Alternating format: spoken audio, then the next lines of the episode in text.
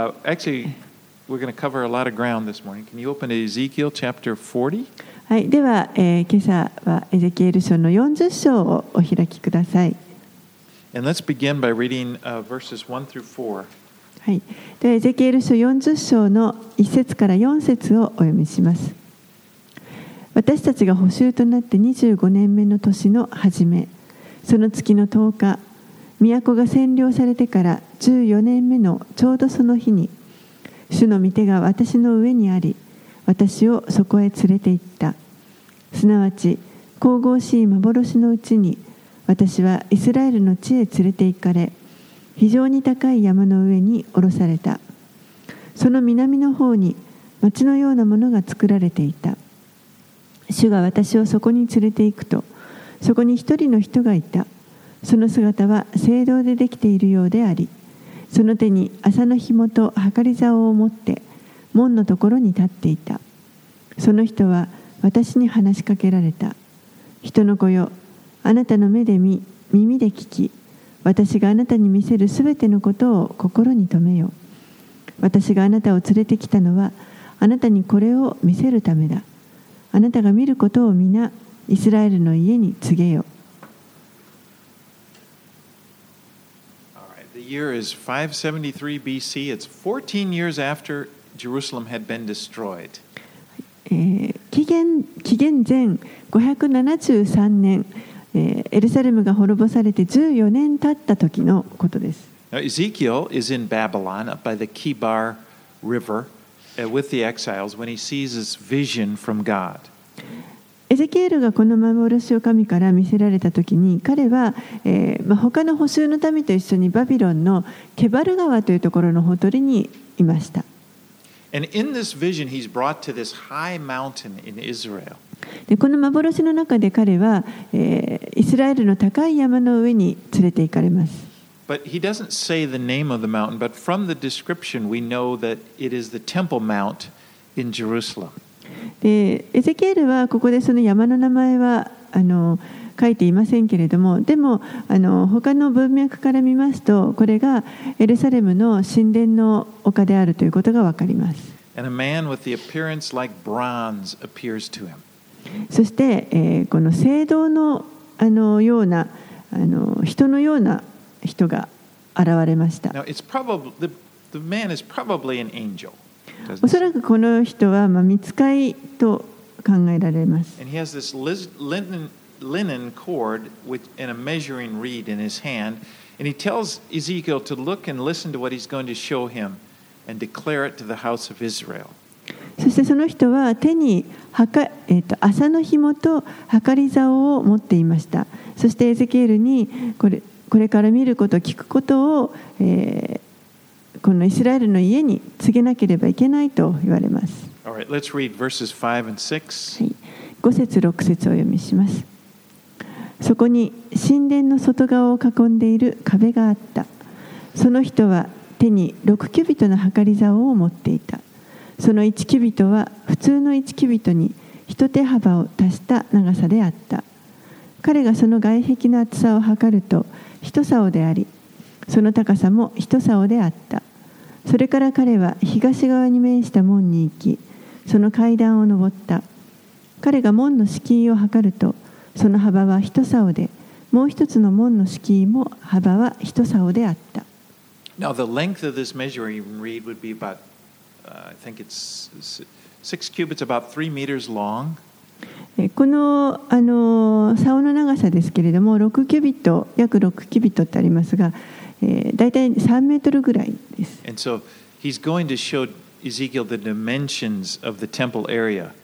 でこのミつカイのような人がこれからエゼキエルにこの神殿の,あのエリアの、えーまあ、長さをこう測って示していきます。でこの神殿の非常に詳細にわたるあのサイズを測っていきます。the temple, as you remember, in Jerusalem was destroyed 14 years earlier. えエルサレムにあった神殿はこの時もうすでにあの14年前に滅ぼされていました。 Now, in 56 years, they're, the, the, the exiles will return, and, a, and, and another temple will be built. でこれここから56年の地には、えーまたあの新たな 神殿がそこに建てられることになります。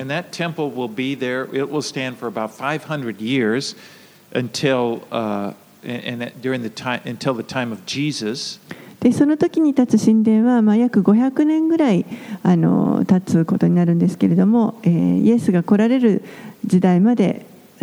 建っています。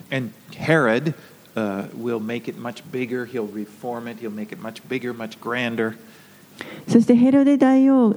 という人がその神殿をさらに改築してもっとより大きくより豪華にしていきます。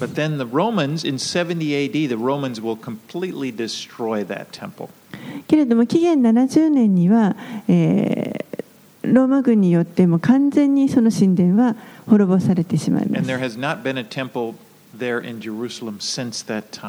でそれ以来実はエルサレムには、えー、神殿は立っていません。In fact, if you go to Jerusalem today, you'll find that there are religious Jews there waiting, looking forward to the day when the temple will be built again. 今日でもあの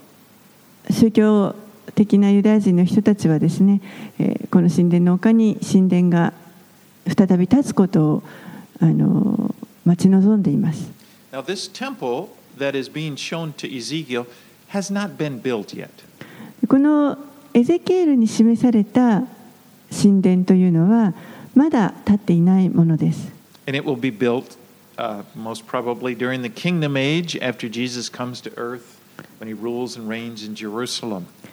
おそらくこの神殿はイエスが再び戻ってこられてそしてエルサレムからこの支配地上も再び支配されるときに。その千年王国の間に立つ神殿だと考えられ Now, ます the Bible prophesies, it talks about significant events that will take place in the future. 聖書はえーこの将来起こるいくつかの非常に重要な出来事をあの記述しています There's the rapture of the church, which is described in 1 Thessalonians chapter 4. 例えば教会の景挙ですね。これは第一テサロニケの手紙の4章に書かれています。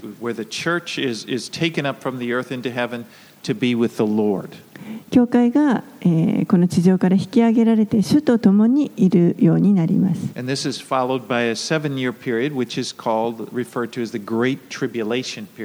そしてその後に起こるのが、え、7年間の大観難時代と呼ばれる時代です。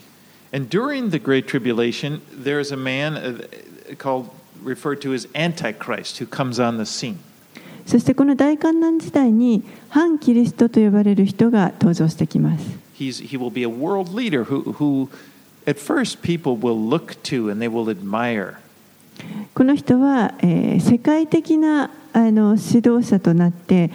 初めは彼が出てきこの人が出てきた時には人々はみんなあのこの人を見上げそして称賛します.ユダヤ人の人たちもまたこの反キリストについていきます Now, it will at this time there will be a, a temple built, a, te- a temple, but it's different from the one that Ezekiel is describing. でその時には、えー神殿が立っていると思うか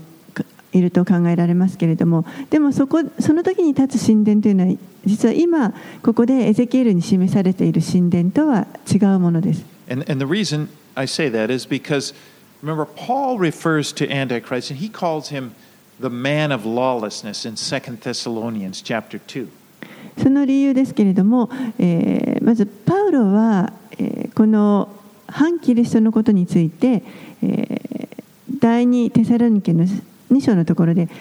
不法の人というふうに呼んでいます。And he describes there in chapter 2 how this man of lawlessness will go in and sit in the temple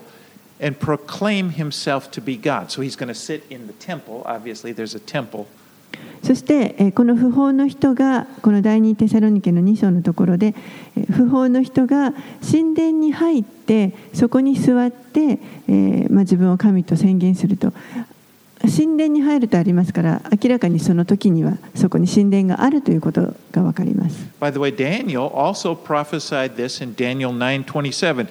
and during his week's uh, prophecy, and he said, after three and a half years, so it'll be three and a half years after Antichrist comes to power. This is when he will enter the temple and uh, and and proclaim himself to be God. またダニエルもあのダニエル書の中で予言していますけれども9章のところにありますが、えーこの何週何週という話をしている中で、え3週半経った時にこの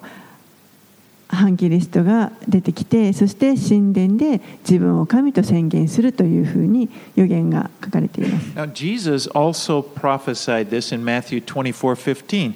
and he called this event where, where the man of lawlessness comes in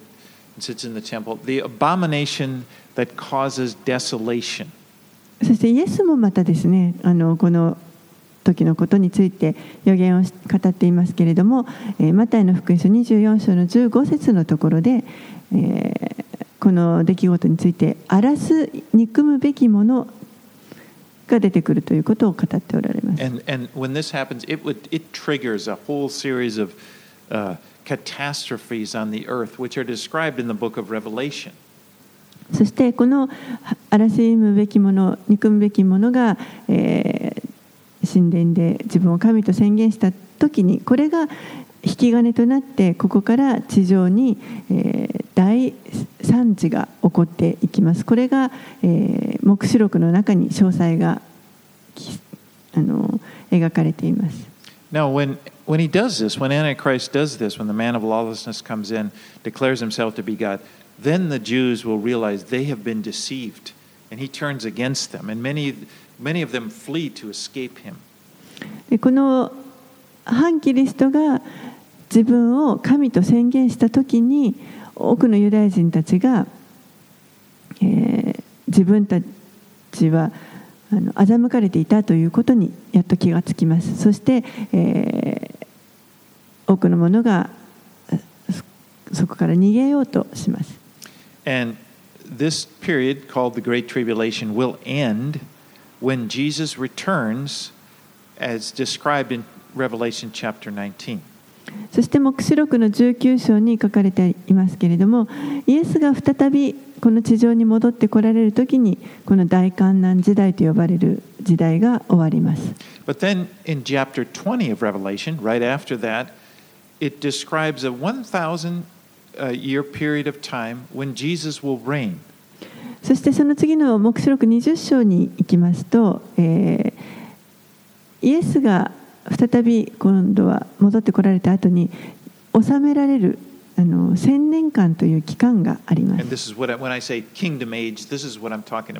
で、その千年間のことを千年王国というふうに呼んでいます。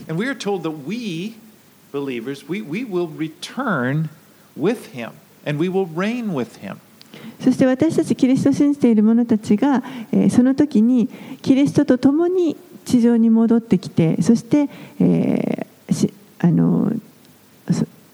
地上を治めていくということが書かれています。And in, in Revelation 20, it tells us that during this time, the devil is bound and, and thrown into this bottomless pit. So he's unable to deceive the nations. でその時には、えー悪魔はですねえー縛られてそして、えー底知れの穴に投げ込まれていますから何もその人々を欺くような悪いことはできない時代になります。This is kind of a mysterious period of time. ちょっとこの時代というのはあの不思議な時代 I mean, でもあります。The devil will be bound. He won't be here. He won't be influencing. But it's not like it's it's not quite heaven yet. 悪魔は縛られていますので何も悪さはできないんですけれどもでもそれでもその青年間の地上はあの天まさに天国という感じにはなりません。 Because we who returned with Jesus, we will have resurrected bodies. We, we you know, we have been raptured. We've been with the Lord. We come back. We will be resurrected. But many people on the earth will have the, they will have survived the great tribulation. They will be just like regular human bodies. 私たちキリストを今信じている者たちは、えーこのイエスが戻ってこられる時に共に戻ってきてそしてあの復活され復活したその体を持って戻ってきますけれどもでもあのそこには実は大観難時代を生き延びた人々も残っています。でその人たちはあの今私たちが持っている同じような肉体のままそのまま生きていてその子孫がどんどん And they will multiply and fill the earth. でそういう人たちがどんどん増えて地にあの満ちていきます。And the Lord will reign. I mean, it will be a time of peace and, and prosperity. And, and yet, as I said, it's not quite heaven. でもちろんそこはあの主が治めておられますので平和ですしあの繁栄している世界なんですけれどもでもあの本当の意味で天国とは言えないところです Because at the end of this thousand year period, as you read in, you can read it for yourself in Revelation 20, it says the devil is released from his captivity. He goes out to deceive the nations and, and he stirs up this great rebellion against the Lord. That's why I say it's not quite heaven. であのその千年間が終わると終わる時に、えー再びこの縛られていた悪魔が解き放されます。でその時に悪魔は、えーその多くの地上の人々を惑わそうとして出て行ってそして多くのものが実はあのその惑わされて主にあの反逆して悪魔についていくものが And this 多 is, たくさんいるということで this す。 is hard to believe, really, that people, after experiencing the blessing, you know, the devil is bound up. Not the devil's not deceiving at first. They've they've they've experienced a thousand year re- reign. They've they've seen Jesus. It's hard to believe that these people, when the devil is released, would be deceived into rebelling against the Lord, but they are. ですからちょっと考えがたいと思います。あの千年間ですね、キリストがそこにいるわけです。キリストを見ながら、主があの治めておられるその繁栄しているところでたくさんの祝福を経験して、その間は悪魔のあの悪魔は縛られてますから何も惑わされるようなことがないそういった経験をしていながらなお最後に主に逆らってしまうということがあのなかなか考えがたいことだと思いま But す。really, what this shows, there, there is evil in the human heart. The sin in the world is not just because of the devil. でもそれはあの人の心の中に悪があるということをよく表していると思います。The devil uses the evil that's in the human heart to tempt them. 悪魔は人の心の中にすでにあるこの悪を用いてそしてあの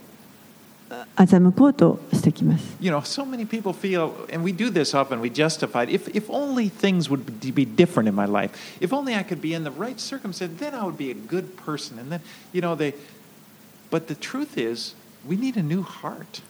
よく人はですねあのもう環境さえ違ったらもし違うこういう条件だったらもっと私はこんなことしないでもっといい人間になれるのにとこう言い訳をすることがよくあるんですけれどもでも実際はそうではなくて私たち人には新しい心が必要ということです。Jesus to give us a new heart. イエス様によってその新しい心をいただく必要があります。Well, this rebellion after the thousand years is, is just put down immediately. And then right after that is what's described as the great white throne judgment.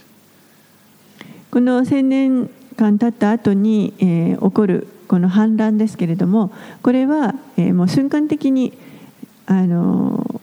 沈められてしまいますそしてその後に今度は大きな白い裁きの御座というものが、えーこの黙示録20章に書かれています You can read about this in Revelation 20, and it, it says,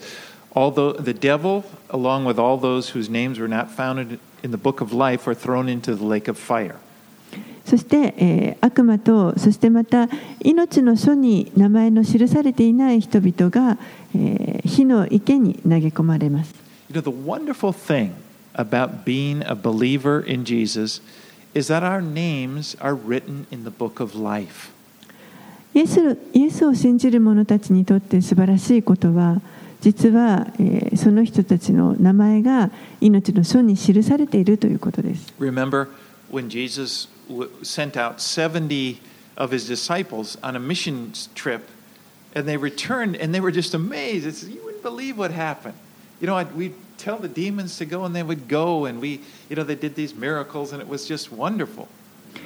あの覚えておられるでしょうか？イエスが70人の弟子たちを宣教にあの送り出してそして彼らが戻ってきた時にもう本当に興奮してあのその悪霊を追い出す力が与えられたとか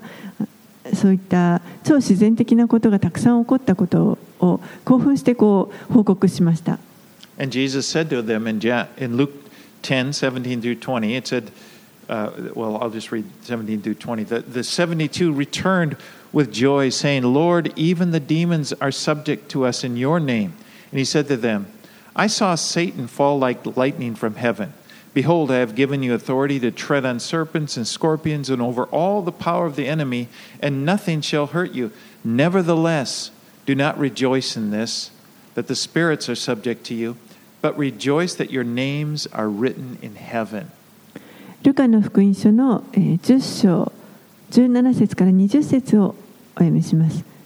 さて72人が喜んで帰ってきて言った。主よあなたの皆を用いると悪霊どもでさえ私たちに服従します。イエスは彼らに言われた。サタンが稲妻のように天から落ちるのを私は見ました。確かに私はあなた方に蛇やサソリを踏みつけ敵のあらゆる力に打ち勝つ権威を授けました。ですからあなた方に害を加えるものは何一つありません。しかし霊どもがあなた方に服従することを喜ぶのではなくあなた方の名が天に書き記されていることを喜びなさい。So, back here uh, to Revelation at the end of at the end of the kingdom age, the final judgment, the white throne judgment is happens, and then there is the new heaven and new earth, and that will continue forever. 千年王国の終わりにその裁きの御座がやあってそして、えーその裁きが終わった後にいよいよこの新しい天と新しい地が降りてきてこれが永遠に続きます So those are all things in the future. それこれらのことは今話したこれらの出来事は全て将来のことです So this temple that Ezekiel is describing, evidently, it will exist during this kingdom age. でこのエゼキエルに示されているこの神殿というのは、えーおそらく千年王国の間に立っているその神殿と考えられ Now, ます one thing we notice about it is that this is it's a real building. It, it has dimensions. You know, it's like a it's like we're given a blueprint. そしてこれはあの本当のあの建物であってえこう大きさがきちんとある測れる測ることのできるあの実際の建物です And I say this because you know one interpretation is some people have said, well, this is just symbolic in describing the church age. なぜそういうことを言うかというとあのある人たちはこの神殿のあの記述のところをいやこれは教会時代のことを指してあの象徴的に語ってるんじゃないかと解釈する人もいるからです。I must confess, it's difficult. This is a difficult part of that. There are many questions about this temple, but I, I, I see this as being quite literal. 確かにこのあの神殿のあの記述の箇所というのは非常に難しいところであのたくさん疑問も出てくるあのところではあるんですけれどもでもあのそれでもこれを文字通り受け取ることができる文字通り神殿として受け取ることができると私は考えています。That, about this temple that will be built, and he's emphasizing that Ezekiel needs to communicate these details to the people. なぜならこのなぜならこの見つかいがですねこれから立つであろう神殿をあの非常に詳細に説明しそしてまたこれを、えーエゼキエルにこの人々に伝えていきなさいということを強調しているからです。Now, we- we're not going to read as we go through these scriptures. We're not going to read every word because it gets it's pretty long and very detailed. えーこのあの神殿の説明ですけれども、えっと、今日は全部の箇所はお読みしませんあの非常に長くてまた細かく詳細にわたり渡 I っ mean, てい he るので describes he gives the dimensions of the side rooms, the gates, the courtyard, the vestibule, the windows. 彼はこれからですね控室また門そして庭玄関窓とそういったあの一つ一つにわたってこう測ってサイズを測っていき。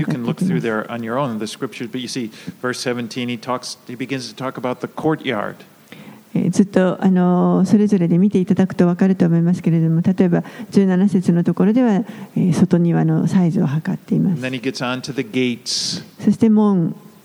を測り。Now, I, I have, if you notice, I made this, I passed out this handout. Did everybody get one? えー先ほど皆様にお配りしこれ皆様あの持っておられるでしょうか This is just, it's from a, ministry, and, and it's, it just gives, it gives you an idea. It, it, for me, this is great. I can see it, not just read about it. あのまあ、これ全部英語なんですけれどもあの全体の絵が分かるので I'm 助けになるかなと思います。英語だけしかなくて申し訳ないんですが、この一番下ですね、実はあの右側の小さい四角のさらに下、一番下のこのちっちゃい四角、これが実はアメリカンフットボールのコートのサイズ。サッカーコートとまあ大体同じぐらいの大きさかなっていうことです。And one thing you notice is the size of the temple in the courtyard. It's much bigger than either Solomon's or Herod's temple. 一つ言えるのはこのあのエゼキエルの神殿のあ出てくる神殿の大きさというのは、えーソロモンの神殿やあのあヘロデが建てた神殿よりもはるかに大きいサイズであるということです。But there's an inner court and outer court. で中に内庭と外庭があります。 You, you, you go up as you enter the outer court. You, you go up, they're kind of like steps. You, you- if you're reading through this, it talks about you, you, when you go up into a court, you walk up. And then you go into the inner court, you walk up again. It's almost like you're worshiping, you're going up. そしてこう中に入るに従ってですね外庭 に入る時にもあの階段を上っていきますしまた内庭に入る時にも階段を上っていって少しずつ少し少しずつ上にこう上っていきますまるであの主を礼拝するためにこう上に上がっていくというそのあのイメージです。And so uh, let's, you can read through there on your own about all the different details. Let's go to 38. はい、えー各自でそれぞれこの詳細を読んでいただいて、えーちょっと40章の38節まで飛びたいと思います。38 through 43. We'll just read those. 38節から43節をお読みします。門の壁柱のそばには戸のある部屋があり、そこは全焼の捧げ物をすすぎ洗う場所であった。門の玄関の間の両側には全焼の捧げ物、罪の清めの捧げ物、代償の捧げ物をほふるための台がそれぞれ2つずつあった。北の門の入り口へ登っていくと外側に2つの台があり門の玄関の間のもう一つの側にも2つの台があったすなわち門の片側に4つの台がありもう一つの側に4つの台がありこの8つの台の上で生贄をほふるのであったまた全焼の捧げ物のために4つの台があり長さ1キュビト半幅1キュビト半高さ1キュビトの切り石であった。その上に全焼の捧げ物や生贄をほふるための道具が置かれていた。内側には周囲に一手幅の鍵が取り付けてあり捧げ物の肉は台の上に置かれるようになっていた。So here he talks about the sacrifices that the priests will prepare. ここで、えー祭司があの準備するこの生贄について書かれています There's the burnt offering, the sin offering, the guilt offering. 全焼の捧げ物罪の清めの捧げ物また代償の捧げ物 Now, this is one of the most difficult things to understand about this kingdom age temple, are these sacrifices. この千年王国 の中にある神殿に関してあの非常に理解が難しいと思うことの一つがこの生贄です。Because we're told in the book of Hebrews, in Hebrews 9, 11, and 12, ヘブル人への手紙の中でこのようにあの教えられています。ヘブル人への手紙9章の11節から12節 But when Christ appeared as a high priest of the good things that have come,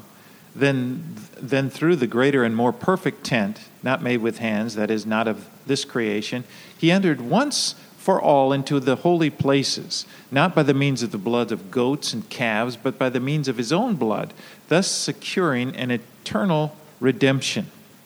ヘブル人への手紙9章の11節から12節しかしキリストはすでに実現した素晴らしい事柄の大祭司として来られ 人の手で作ったものでない。すなわちこの非常世界のものでない。もっと偉大なもっと完全な幕屋を通りまた親木と子牛の血によってではなくご自分の血によってただ一度だけ聖女に入り永遠の贖いを成し遂げられました。Jesus was the ultimate sacrifice. イエスが究極的な生贄です And then, so the author of Hebrews goes to great lengths to communicate that Christ has ushered in a new covenant, which replaces the old covenant with its animal sacrifices. ですからこのヘブル人への手紙の作者は、えー非常に長い、あのー文字を使って、えーキリストこそがこの新しい契約の案内人であると、えー古い契約の中のその動物の生贄にとって変わる新しい契約をあの案内するものであるということを教えています。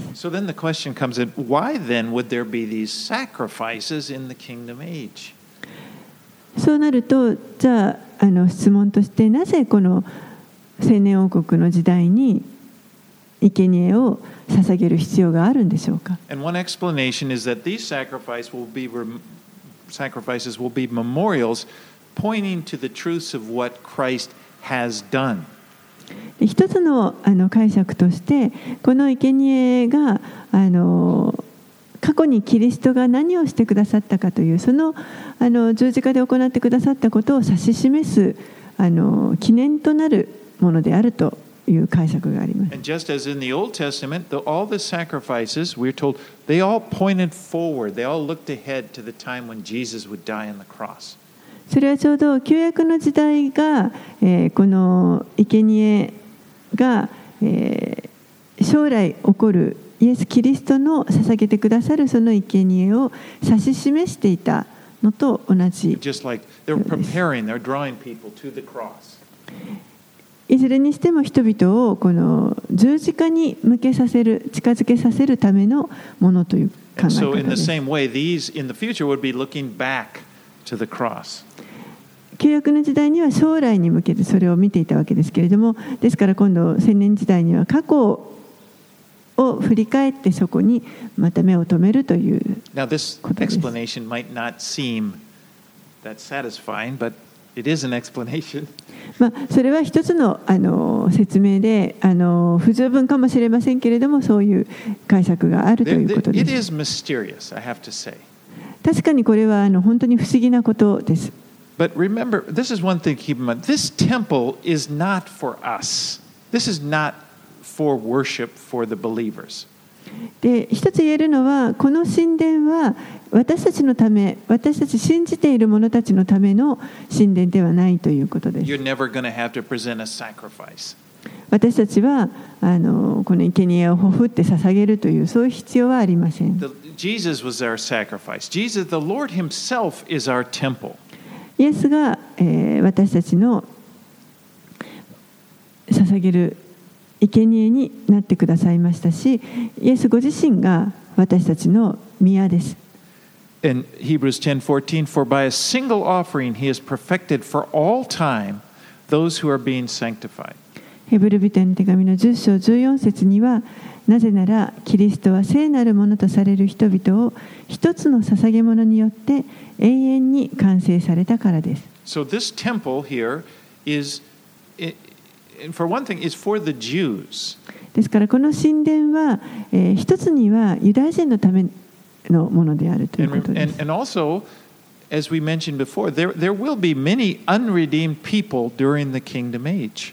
そして先ほどもあの言いましたけれども、この千年時代にはおそらくあのまだあがなわれてない人たちがたくさんいると考えられます。who are descendants of the people who, who came through the survived the Great Tribulation, and all those descended from them. 大観覧時代を生き延びた人たちのこのあの子孫たちです。 And again, we know that there are unredeemed people because of the rebellion. Remember in Revelation 20, at the end of the kingdom age is a great rebellion against God. So there's, there's a great number of people that are not redeemed, that are not born again. そして、えー まだあがなわれてない人々が実はたくさんいるということが分かるのは、えー先ほども言いましたけれども一番最後の時にあの主にキリストにあの逆らって、えー反反乱を起こす人々がたくさん大勢いるというふうに書かれているからです。So the temple worship then it teaches about the nature of God, just as it did in the Old Testament. It teaches that God is holy and that sin can only be atoned for by a sacrifice. この神殿の礼拝というのは、えー実は神がどういう方であるかというそのことをあの教えてくれるものです神が清い方でありそしてあがなわれるためには生贄を生贄の血を必要とするということ And all of these truths are pointing to Jesus and his, the work that he did on the cross. で、まあ、これらは全てですね実はイエス・キリストがこの十字架で行ってくださったことを指し示しています And so then, if, if we continue in verse uh, chapter 40 and then 41, you, you read all these different things that are, uh, uh, that are uh, constructed in various details. And we're, we're going to jump all the way to chapter 42, verse 13. はい、そしてえー40章のあのその先からずっと41章とずっとあのえーサイズを測っている様子が書かれていますので、えー各自で読んでいただくとしてえー42章まで飛びたいと思います。42章の13節 Let's read 13 and 14. Yeah. 13節14節をお読みします彼は私に言った聖域に面している北の部屋と南の部屋は聖なる部屋であって主に近づく祭司たちが最も聖なる捧げ物を食するところである。彼らはそこに最も聖なるものすなわち穀物の捧げ物罪の清めの捧げ物代償の捧げ物を置く。この場所その場所は聖だからである。祭司たちは聖女に入ったら聖女からそのまま外庭に出てはならない。彼らが奉仕に用いる服は聖であるからそこに置き他の服に着替えてから民に属するところに近づくのである。So、祭司たちは、えー、この聖女に生贄を携えて聖女に入っていきます。そしてその時には彼らは特別なあの衣装を来て入ります。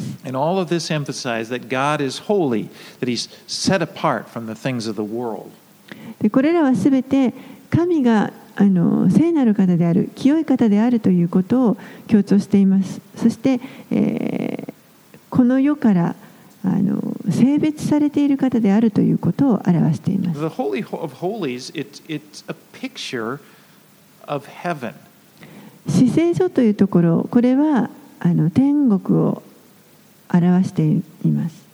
And Jesus, our great high priest, just as the only person, you you remember in, in the tabernacle that Moses built and then the temple, the only person that could enter the Holy, Hol- Holy of Holies was the high priest on the Day of Atonement. Well, Jesus, our great high priest, entered heaven, and then he opened the way for us to enter as well. この死聖所というところ はですねあの年に1回大祭司だけがあの入ることが許されていた場所でしたけれども、えーそこに、えー私たちの偉大なる大祭司であられるイエス・キリストが天に入られました。そして、えーまあ、死聖所に入られたということです。そして、えー私たちも同じようにそこに入ることができるように道を開いてくださいました。Okay, and then and so then now he describes dimensions of the area around the temple. そしてさらに、えー今度は神殿のあの周りのサイズを測っています。read 15 through 20. 10 42章の15節から20節をお読みします。彼は神殿の内側を測り終えると東向きの門に私を連れ出し神殿の周囲を測った。彼が測り竿で東側を測ると測り竿で500竿であった。北側を測ると測り竿で500竿であった。南側を測ると測り竿で500竿であった。彼が西側に回って測り竿で測ると500竿であった。彼が外壁の周りを巡って四方を測るとその長さは500竿幅も500竿で聖なるものと俗なるものとを分けていた Okay, let's get into 43. Let's just read 1 through 5 of chapter 43. はい、えーでは続けて43章に入って1節から5節をお読みします彼は私を東向きの門に連れて行ったすると見よイスラエルの神の栄光が東の方から現れたその音は大水の轟のようで地はその栄光で輝いて輝いた。私が見た幻はかつて主がこの町を滅ぼすために来た時に私が見た幻のようであり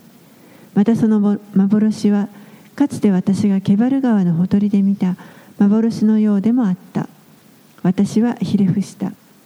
主の栄光が東向きの門を通って神殿に入ってきた。霊が私を引き上げ私を内庭に連れて行ったなんと主の栄光が神殿に満ちていた Now, the east gate is the most important gate, as this is the gate that the Lord will enter by. この東の門というのはえー一番重要な門でえー実はここから主が再び入ってこ Now, られ you ます remember back in chapter 11 when Ezekiel, in, in this vision, he saw the glory of the Lord depart from the temple and it kind of moved out and it, it, it went out the east gate and then it slowed and paused by the east gate and then takes off for the wilderness. 11章のところエゼキエル書の11章のところでですねエゼキエルは主の栄光が、えーこの神殿から離れていく様子をのその幻を見ました神殿から、えー離れそしてこの東の門のところでちょっととどまってそしてそこから、あのー去っていくという姿を見ました Now, he sees another vision. This is many, many years later. Now, he- he gets this other vision of the glory of the Lord, which is similar to that first vision that he had at the beginning of the book. そしてエゼキエルは、えーこの主の栄光の幻というのを、えー、他の箇所でも同じようなあの幻を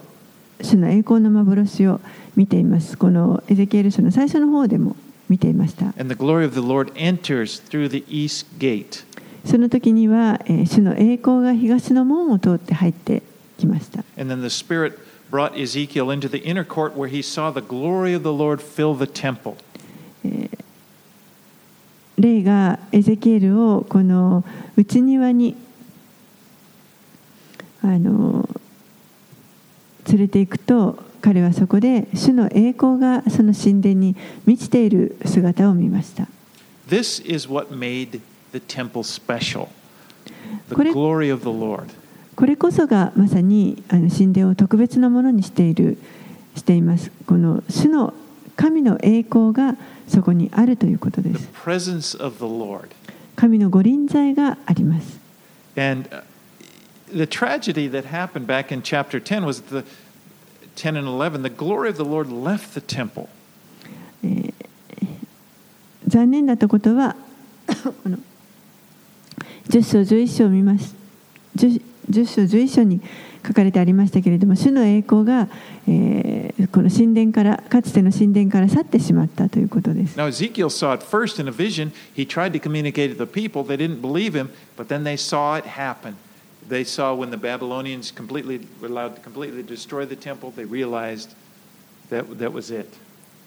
エゼキエルがその幻を見てために、えー、何とか伝えようとしましたけれども人々はそれを聞いてくれませんでしたけれども、えーバビロンによってこの滅ぼされた時にそのエゼキエルが語っていたことがあー本当だったということがやっとそこで分かりました And now, to these same people, can you imagine you are one of these people? The same people, now Ezekiel's giving this hopeful vision of this glorious new temple, that, uh, more glorious than they'd ever seen, and then the glory of the Lord filling it. そしてその同じ民にエゼキエルはこれから語って、えーこの本当に栄光に今度は栄光に満ちた神殿についてそこに大きな将来に大きな希望があるというえーことをこの同じ民に語っていきます。All right, let's read uh, six through chapter, uh, verses 6 through 9 of chapter 43. はい、で43章の6節から9節をお読みします私のそばに人が立っていたが私は神殿の中から声が私に語りかけるのを聞いたその声は私に言われた人の子よここは私の玉座のある場所。私の足の踏む場所。私が永遠にイスラエルの子らの中で住む場所である。イスラエルの家はその民もその王たちももう二度と陰行や高きところの王たちの死体で私の聖なる名を汚さない。彼らはかつて自分たちの敷居を私の敷居のそばに設け自分たちの戸口の柱を私の戸口の柱の傍らに立て私と彼らとの間にはただ壁があるだけであった。そして彼らの意味嫌うべき技によって私の聖なる名を汚した。そこで私は怒って彼らを立ち滅ぼした。今彼らにその陰行や王たちの死体を私から遠ざけさせなければならない。その時私は永遠に彼らの中に住む。So God promises to dwell with them forever. 神はここでこの民と永遠に共に住むという約束をされています Remember, they had lost his presence because of their idolatry and their other abominations. 彼らは自分たちの行ったその偶像礼拝やまた忌むべきことのために、えー彼らと共にあった神のご臨在というものを失ってしまいました So, so remember, the, the first audience that, of this is those people there in Babylon. And he's telling them, put away these things that, that, that cause this and live holy lives. ですからこのあのバビロンでエゼキエルが最初に語るこの民というのはまだバビロンに捕囚であの連れて行かれている時ですから、えー彼らに対してそのやってきたその罪あの偶像礼拝とか陰べきことをさあの捨て去ってそして清い生活清い生き方をするようにと語ります The word holy means to be set apart for the Lord. この清いということ聖な聖であるということこれは、えー神のために性別する分けあのより分けるということです You know, the amazing thing is that the Bible says about you as a Christian that, that you are the temple of God. 聖書は皆さんあのキリストを信じている人々のことをあなた方はこの神の宮であるというふうに教えています God's presence is in you. つまり神のご臨在が皆さんのうちにあるということです And since a holy God resides in you, you are holy. そしてその清い神が聖なる神が皆さんのうちに住まわってくださっていますから皆さんもまた清いものであるということです And, and when we see ourselves that way, we will act as if it were true. そしてそのように自分たちを捉えるのであればまたこの自分たちが取る行動もそのように清いものになっていくべきだと思います。Like Paul said to the Colossians in 120, Colossians 1:27, to them God chose to make known how great among the Gentiles are the riches of the glory of this mystery, which is Christ in you, the hope of glory. えーコロサイ人への手紙の1章の27節の中にに27節にこのようにあります。この奥義が違法人の間でどれほど栄光に富んだものであるか神は生徒たちに知らせたいと思われましたこの奥義とはあなた方の中におられるキリスト栄光の望みのことです Jesus lives inside you by his Spirit. イエスはこの御霊によって皆さんのうちに住まわってくださってい And the ます Bible tells us that the Spirit is a deposit, it's a guarantee of glory that will come. そして聖書はこの精霊が私たちに与えられている精霊が保証となってこの将来来る栄光を保証してくれると教えます。Now, you might not feel like, you know, just you feel like, I'm just an ordinary person. もしかしたら皆さんは、いや、私は本当に普通の人間ですと思われるかもしれません。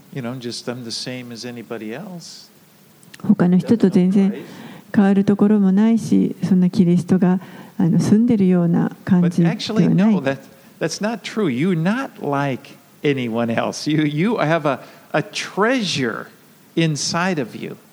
も実際はそうではありません。他の人と同じということではなく、皆さんのうちには素晴らしい宝物が、キリストという素晴らしい宝物があります。主ご自身が皆さんの中に住まわってください。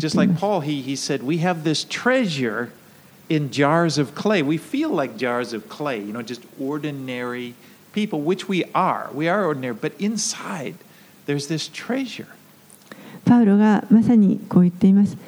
私たちは土の器の中にこの宝を持っているかのようであると。まさに私たち自身は本当にあの。土の器に過ぎませんけれどもその中にイエス・キリストというその宝が住んでくださっています。All right, let's read verses 10 through 12 of chapter 43 of Ezekiel. では、えー43章の10節から12節をお読みします。人の子よあなたはイスラエルの家が自分たちの不義によって恥ずかしめられるため彼らに神殿を示し彼らにその模型を図らせよもし彼らが自分たちの行ったあらゆることによって恥じるならあなたは彼らに神殿の構造とその模型その出口と入り口すなわちそのすべての構造を神殿のすべての掟すべての構造すべての教えとともに示し彼らの目の前でそれを書き記せ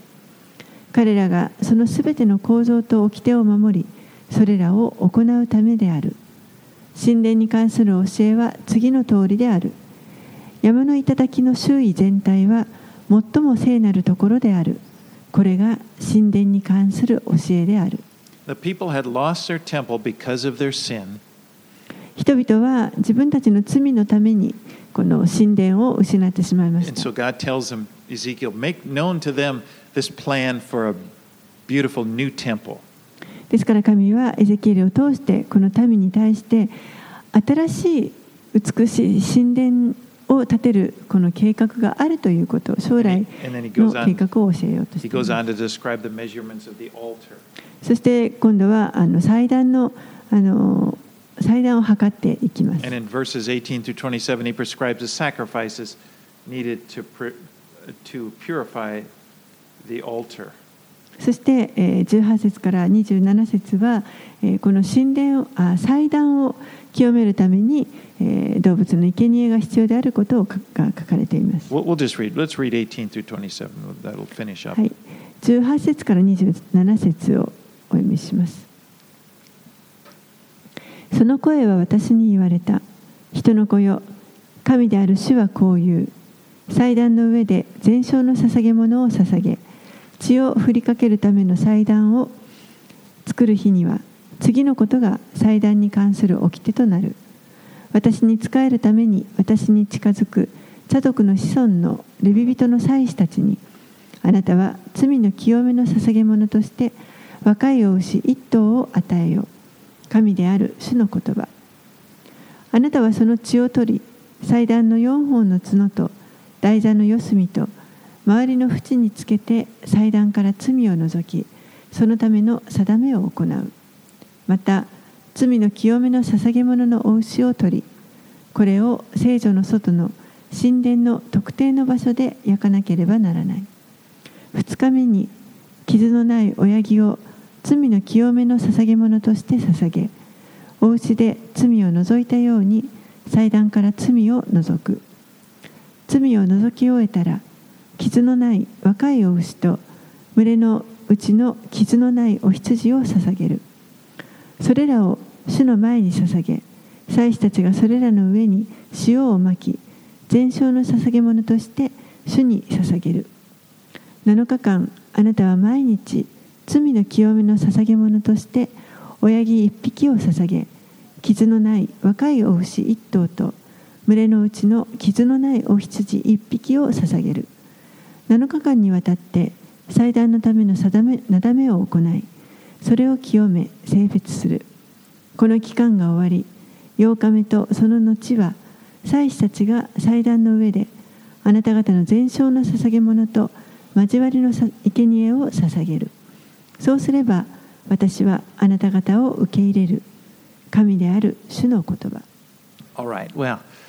um, I'm gonna. We're gonna finish up here. I have. I found this video that was produced that gives you kind of an artist's conception of this temple, and it's by a ministry that they they they, they encourage you to download the video and use it. And so, it's six minutes long. えーここであの一応終わりなんですけれども、えー、と一つですねあの神神殿のあの、まあ、3D でですねあ あのいろんな様子をコンピュータグラフィックで捉えたあのそういったあのサイトがありましてそのミニストリーをやってる方たちは自由にダウンロードしていいということであのそのビデオをちょっと紹介したいと思います6分間のビデオです。